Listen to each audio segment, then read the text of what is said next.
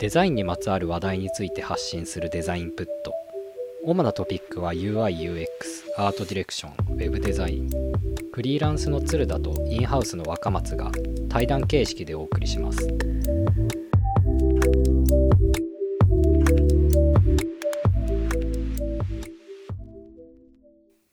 こんばんは。こんばんは今日は第38回の放送で、えー、一押し会になります、はい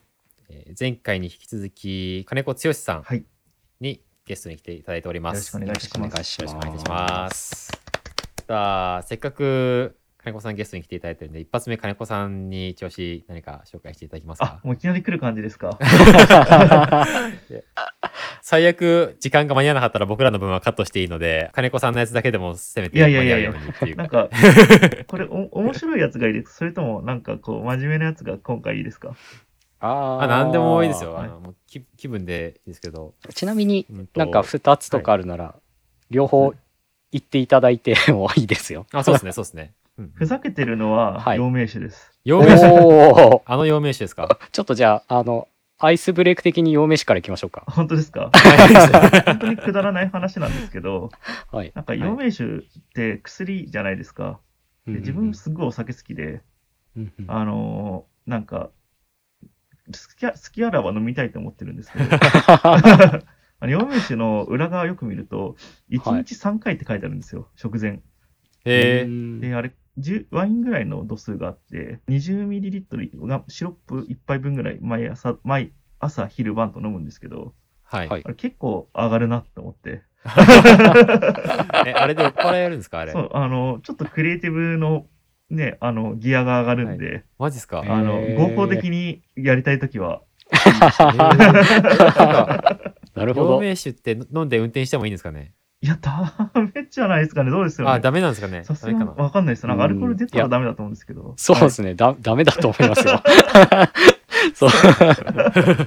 アルコール飲んでることには変わりないです からね。 確かに。えー、そうなんですね。えーじゃあ、え、お仕事中飲まれてるんですね。は いそうですね。あの、でも、陽明酒なんで、あの、1日3回って書いてあるんで、あの、買っちゃったし仕方ないんで、ちょっと飲ませていただいてるっていう。あのクリクリエイティブになるんですごい。はい。なるほど。美味しいんですか僕飲んだことないんですけど。あー、でも、僕もないですね。癖ありますね。なんか、ジンとか好きな方、臭いジンが好きな方だったら多分、好きだと思います。えはい。ーあの、薬草酒なんで言うても、えーちょ気になりますね。うん。大きい瓶のやつですかそうです、そうです。えー 飲みきれなさそう。意外とちょびちょび毎日3回飲んでると結構減るんで。本当ですか はい。えーあれって体にいいんですよね。いいいらしいですよ。は何い。が良くなるんですかなんか、ポカポカします、体が。めっちゃ曖昧じゃないで すか。いや今サイト見てるんですけど、はい。胃腸とか食欲不振はい。血色不良冷え性肉体疲労虚弱体質病中病後の需要競争に効果的って書いてあり ますなんかもうリ、リモートワークにぴったしだと思うんでリ。モート確かにこっそりアルコールを取りたい人には、そう、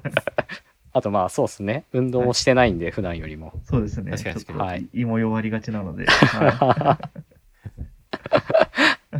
つ頃から飲み始めてるんですい、かあ、でもこ、今週からですね。あ今週からなんですねこれはいいと 思って。はい。へえすごい、裏見たなる時ほど発明だなって思ったんですよ。確か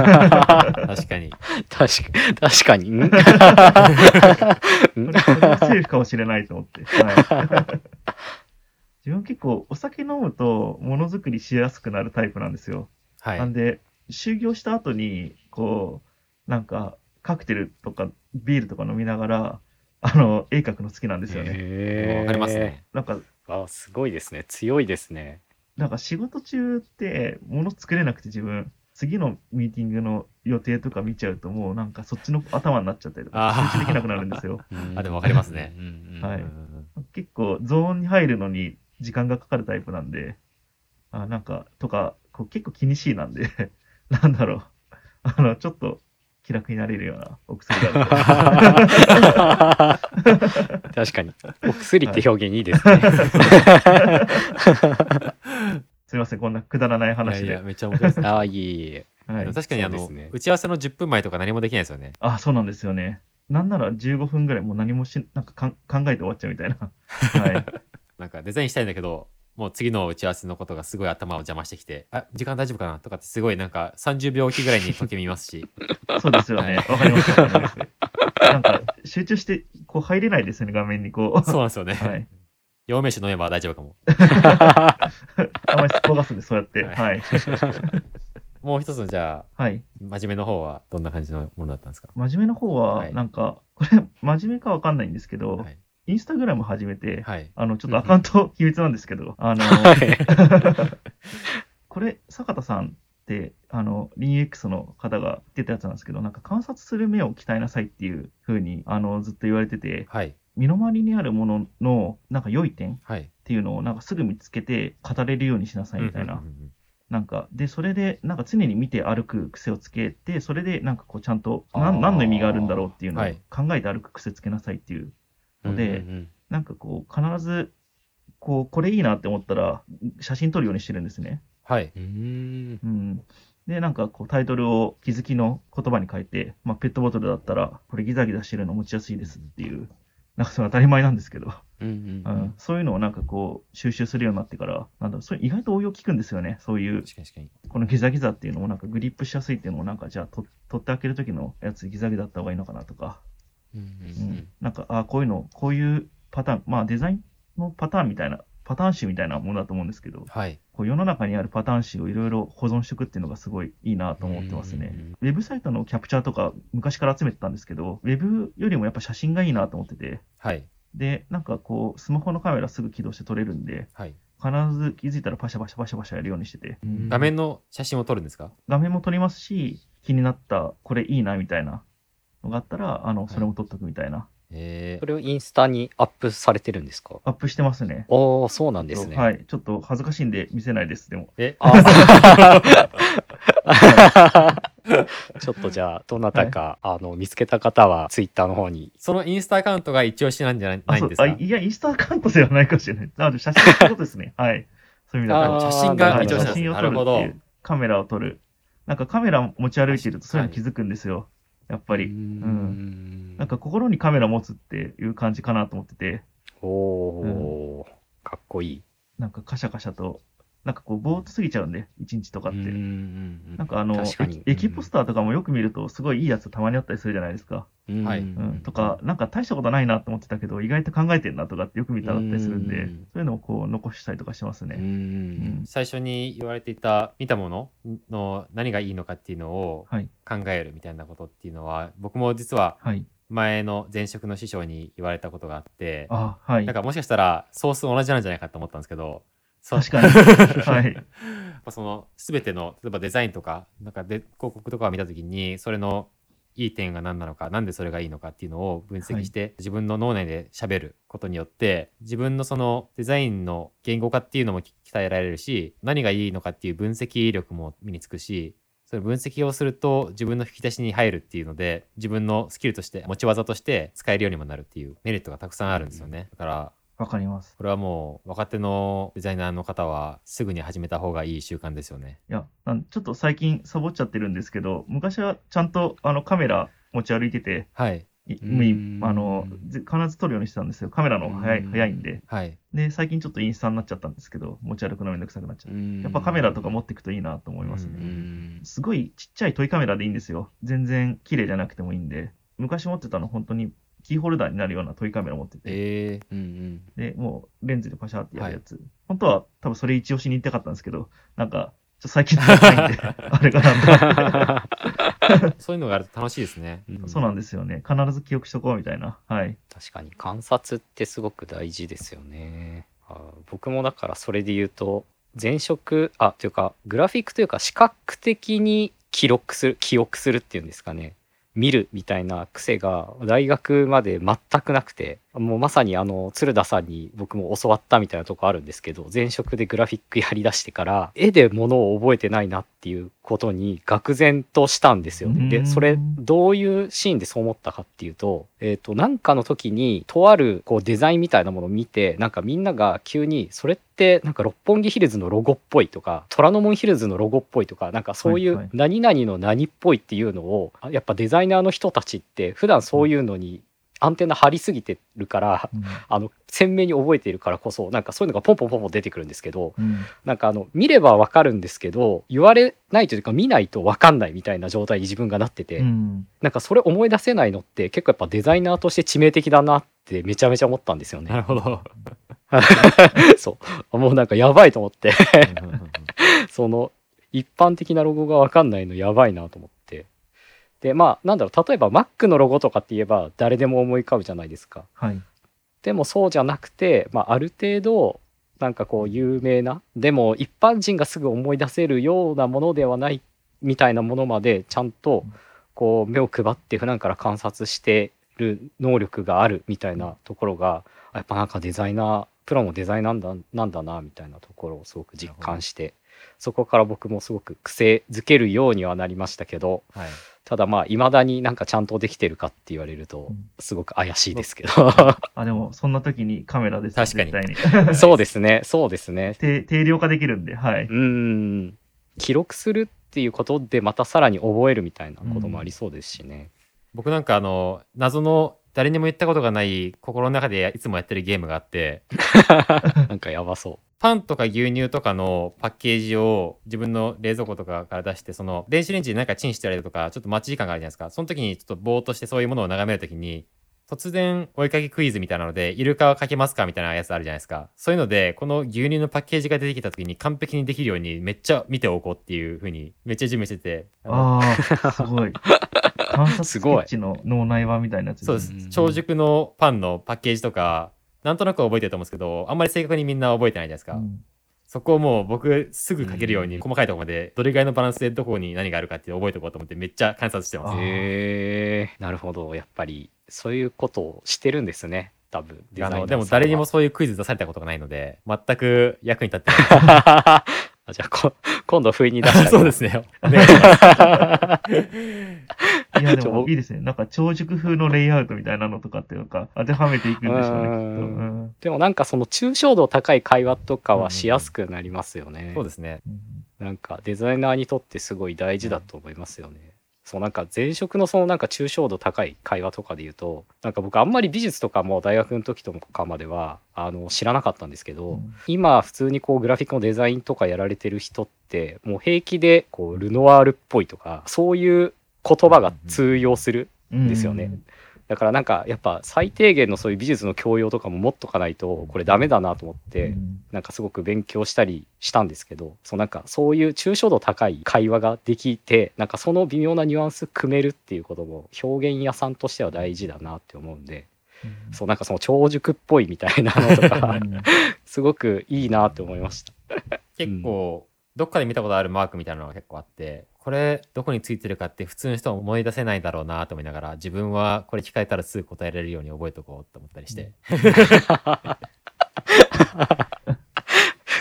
なんかそこだけ聞くとちょっとやっぱ変態ですね。 そうですね確かに形を覚えると大事ですよね。なぜそこにそれがあるのかとか、結う構ん深く考えるのは自分好きで、意味のないものにちゃんと意味見出すみたいな。意味のないって言ったらですね、なんか多分作ってる人は絶対意図があるんですよね。 そうですうんう ね、うんん。なんかその人のなんかリバースエンジニアリングがすごい好きですね。ああいいですね、ううんんうんうんなるほどいいですね。めちゃくちゃデザイン的ですねなるほどちょっと陽明師から真面目な話でしたね。確かに。わ若松くんが今日持ってきてるのは真面目系あ僕真面目系なんであカットですね、はいこれは。いやいや、聞きたいです、聞きたいです。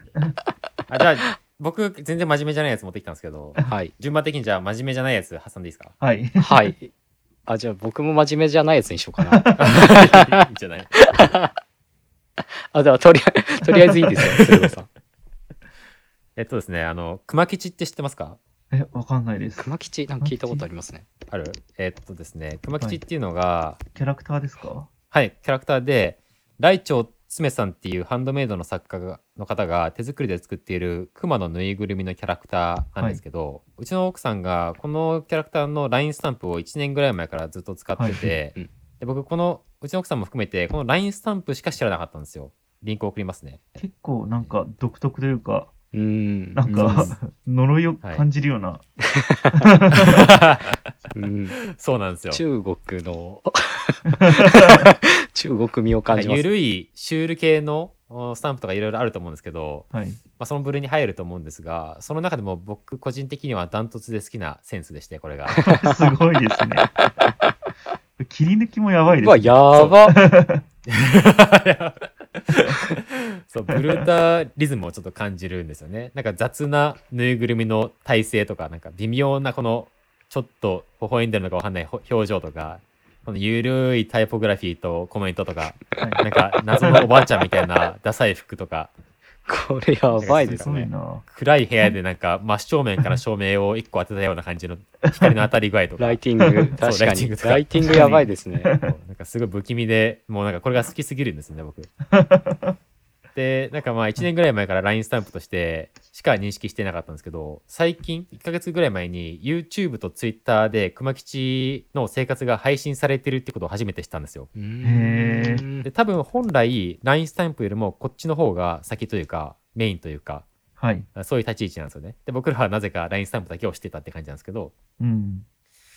なんで、全くその存在を知らなかったんで、え、あのクマが動いてるって思って、喋ってる。しかも、思っていた以上に可愛いと思って。可愛いんですね。はい。めっちゃ最近ハマってるんですよね。え動画いっぱいあるんですけど、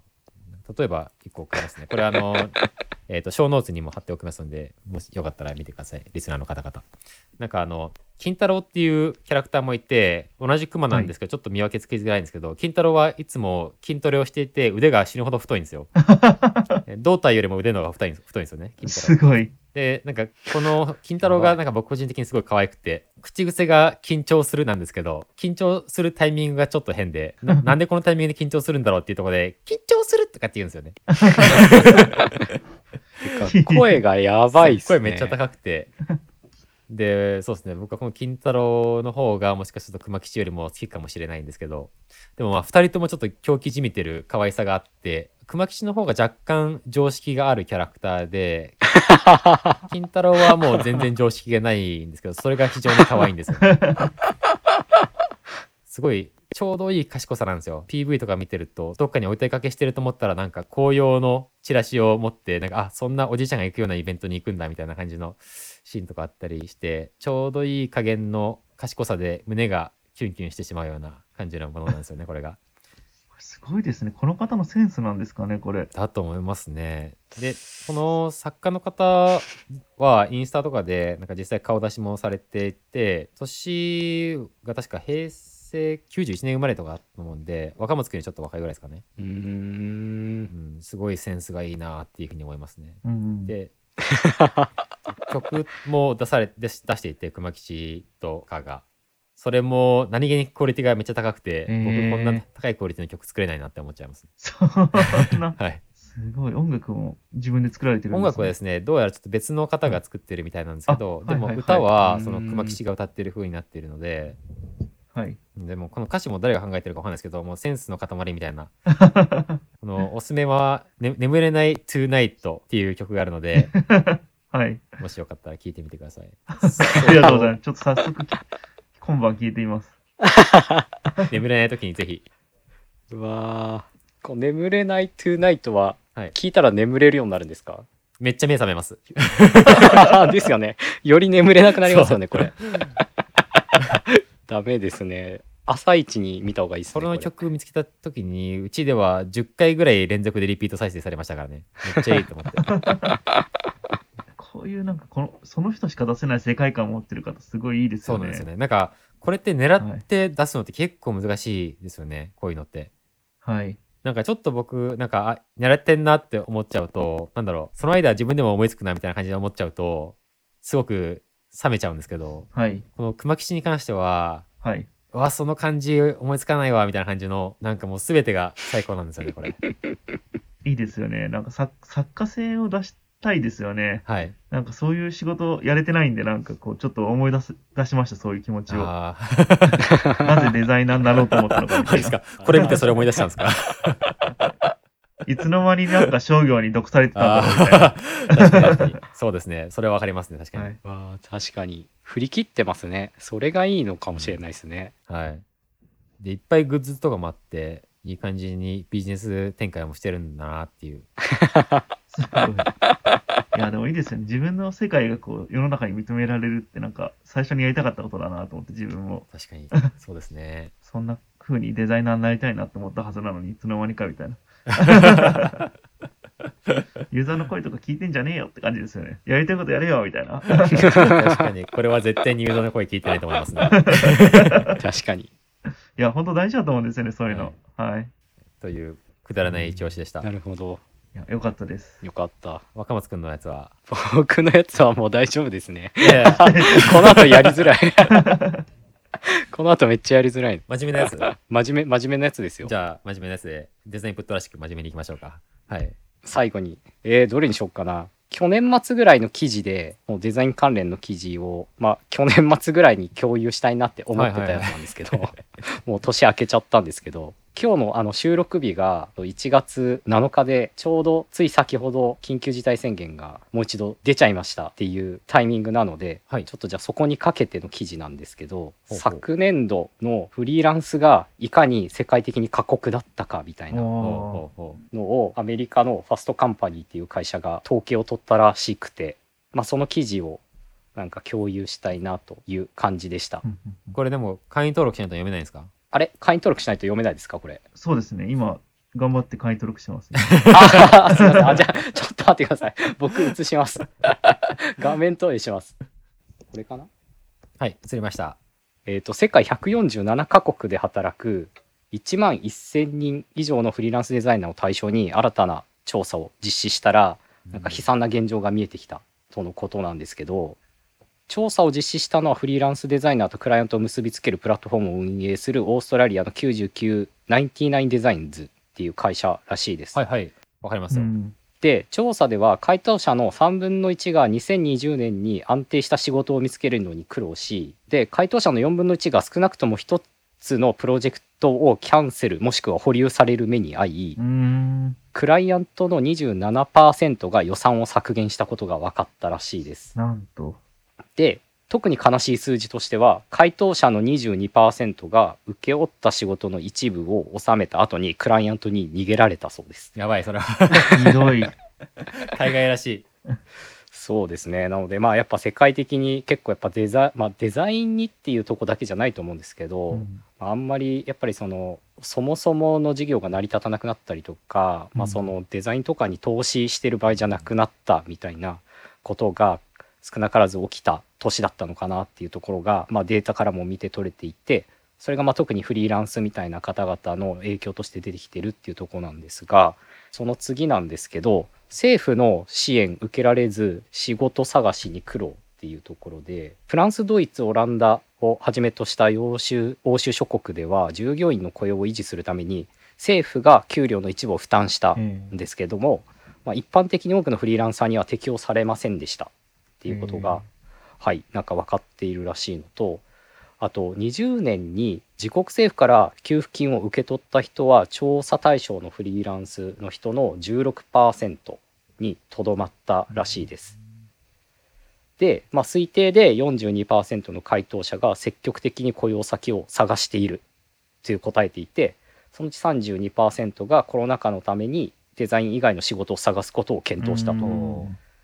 まあ、つまり半分ぐらいの人はなんかもう仕事なくてやばいかもって状態になっててそのうちのうんさらにその全体の3割ぐらいはもうデザインとかにこだわってる場合じゃないみたいな感じになってたっていうことが分かったそうです。でポイントは必ずしもその仕事そのものが消えたわけではないっていうところらしくて多くの業界では企業がフルタイムの従業員をレイオフし代わりに賃金の安い短期のフリーランサーを採用したりとか多くの雇用主はフリーランサーに対しより安い報酬で多くの仕事をこなすように求めており雇用市場が現在フリーランサーで溢れ返っているっていうことになっててまあそれが労働者には交渉の余地がほとんどないっていうことを意味しているんですけれども、うんまあ、なんかそういう状態になっているからフリーの人が溢れちゃったりとかっていう状態になっているのでなんか必ずしもなんかその仕事そのものがなくなっちゃったことによる効果っていうわけではないんですけれどもやっぱコスト削減みたいなところを突き詰めていった結果いろんなところにしわ寄せが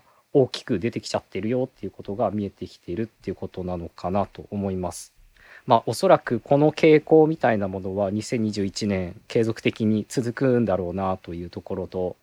あとまあ今後のなんかコロナの状況次第ではより一層過酷化していうんく進んでいくことも多分想像できるかなと思っていてでまあ世界的に見るとなんかこういう状態なんだなっていうところが今日の共有なんですが日本国内だとまだそこまで重症な状態みたいなものはそこまで聞こえてこないのでうんなんかそこら辺は、まあ、日本はまだ幸運なうちなのかなっていう気はしてるんですがただまあなんかただ情報があんま届いてきてないだけで実際そういう人はいるかもしれないですしあとなんかたまにツイッターとかでなんかその就職しようとしてた企業が潰れちゃったから誰か雇ってくださいみたいななんか新卒のデザイナーさんがポートフォリオ上げてたりみたいなものなるがほどちらほらなかったわけじゃないなみたいな気がしてるんでそういう意味だと今後より例えばまたコロナの緊急事態宣言で中小企業とかにダメージが出てくる可能性みたいなものを考えるとそういうことを想定した上で我々も日本のデザイナーについてみたいなことを考えを巡らせたりする必要性もあるんじゃないかなと思ったのでちょっとこの記事を共有させていただきました。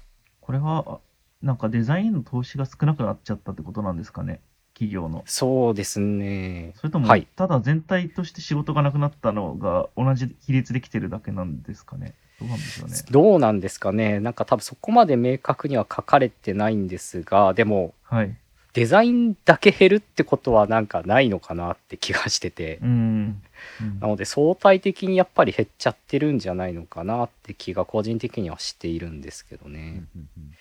エンジニアさんとかも、言い方悪いんですけど、オペレーションみたいな方々はなんか仕事が減ってるみたいな話をなんかよく聞くなと思っていて、あそうなんですねもし。かしたらなんかその、デザイナーっていう中でもちょっとレイヤーがあるのかもしれないですね。うんうんうん自分たちの年代だと割と仕事自分で作れたりとかするんですけど、うん。うんわ若手の方とかは大変だったりするのかなとか、うん。うんうんフリーランスで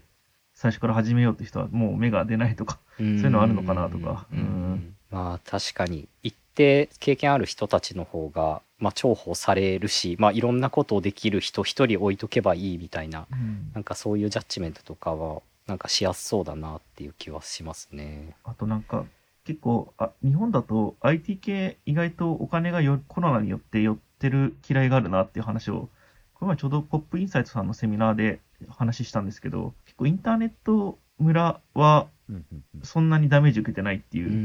んなんで、多分グラフィックデザイナーとかになってくると違うと思うんですけど、ウェブデザイナーとかだと、なんかむしろ仕事は安定してるみたいな、うん、傾向ある気がしますね。はい。そうなんですよね。まさにそういうふうに感じますね。一フリーランスとしてまあ周りの同じような関係の人たちと比較しても紙媒体の人たちはすごく減ってるみたいで、UIUX とかは逆に大忙しっていう感じですね。やっぱ今 DX って騒がれてるので、みんなやっぱ何もかもデジタル化しようってしてるっていう流れがあって、で僕もやっぱりそういうお仕事のお話をいただくことが結構多くてコロナ前よりも忙しくなってますね今は。うん。そうですよね。うんん。なんうかん IT 系に予算つきがちっていうのありますよね、今。うんはいうんうんうん。そうですね。で、99デザインズって、なんかランサーズとかクラウドワークスのデザイン専門版みたいなやつなんですよ。はいはいはいうんで、まあ、主な依頼内容としてはロゴとかがメイうンん。だったのかな、うんうんだと思うんですけど、ロゴとか、まあ、割と単発的な仕事ですね。うんはいはいはい。まあ、もちろん、その、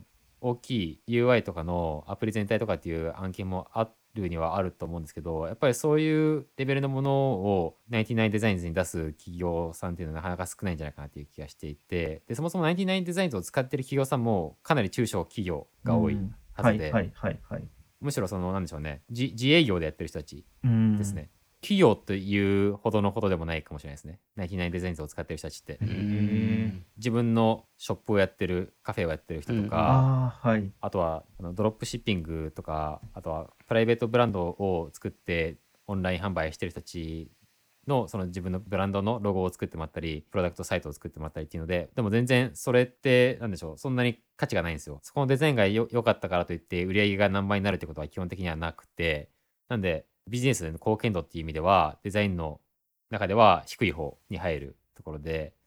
なので余計この99デザインズの調査には結構こういうふうに出てくるんじゃないかなっていう気はしますね。確かにそれはあるかもしれないですね。なんかもうデザインの仕事っていうのが一定オペレーティブなものが価値がなくなってきてる感じはしますよね。なんかもう世の中に代表事例とか多すぎて、はい今日とかもなんかあの AI で画像生成するみたいなちょっとツイッターでバズってたんですけど、あーなんかんはいうんうんあの簡単なものとか多少のクオリティのものだったら世の中に落ちてるパーツとかでなんとかなっちゃうような時代なんでそれこそ飛び抜けた作家性なのかもしくはなんかそういった UX とか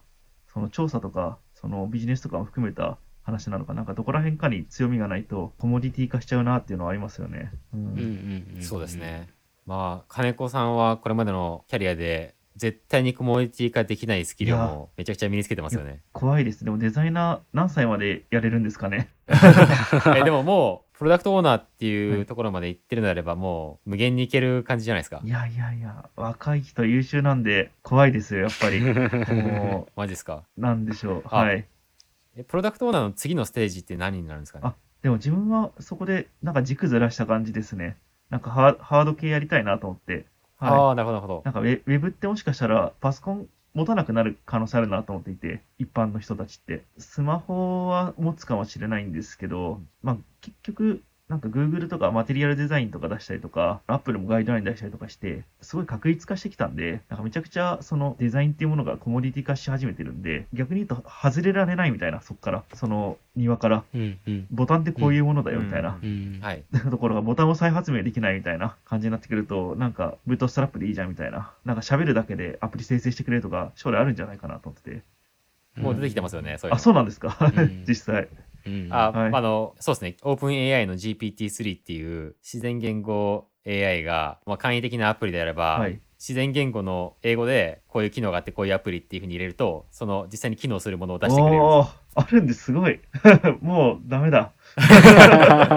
そうなんですよね。なんかそうなってくると、わざわざこうデザインに依頼しなくなるなと思っていて、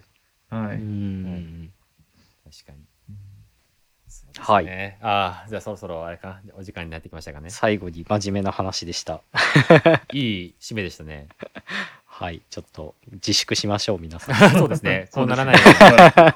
あ、でもはい、自はい粛中なのにこんなになんか楽しい話できて、私はすごい幸せでした けど、いや 僕もめっちゃ楽しかったでこす。ちらこそ。なんかデザイナーの方との接点が減ってきてるんで、なんか今日もすごい驚くような話いっぱいもらえたんですけど、あ、なんかそこまでもう AI 来てるんだとか、はいなんかそういう話をこう情報収集できるのとか、面白いですね。なんか全然知らない話いっぱいあったので、あ、本当ですか。はこいち。らこそ。来週ぐらいには自分ごとでこうどうやって話してると思います。あの、GPT-3 に関しては、ちょっと何個か前のエピソードの一押し会でがっつり紹介させていただいてるんで、もしあ、本当ですご興か味があ見れまばす見ます。は聞い。いて了いただけ解れです。ばあと思いりまがすとう。ございます。ありがとうございます。じゃあ、そんな感じですかね。はい。はい今回はですね、2回にわたって金子剛さんにゲストとして来ていただいて、非常に楽しい収録ができたかと思います。ありがとうございました。また、よかったらいろいろ一緒にさせてください。ぜひよろしくお願いいたします。よろしくお願いします。というわけで、今回は以上になります。また次回お楽しみに。はーい。お楽しみに。 その手打つんないですけどね。バイバイってみんなやってますけど。はい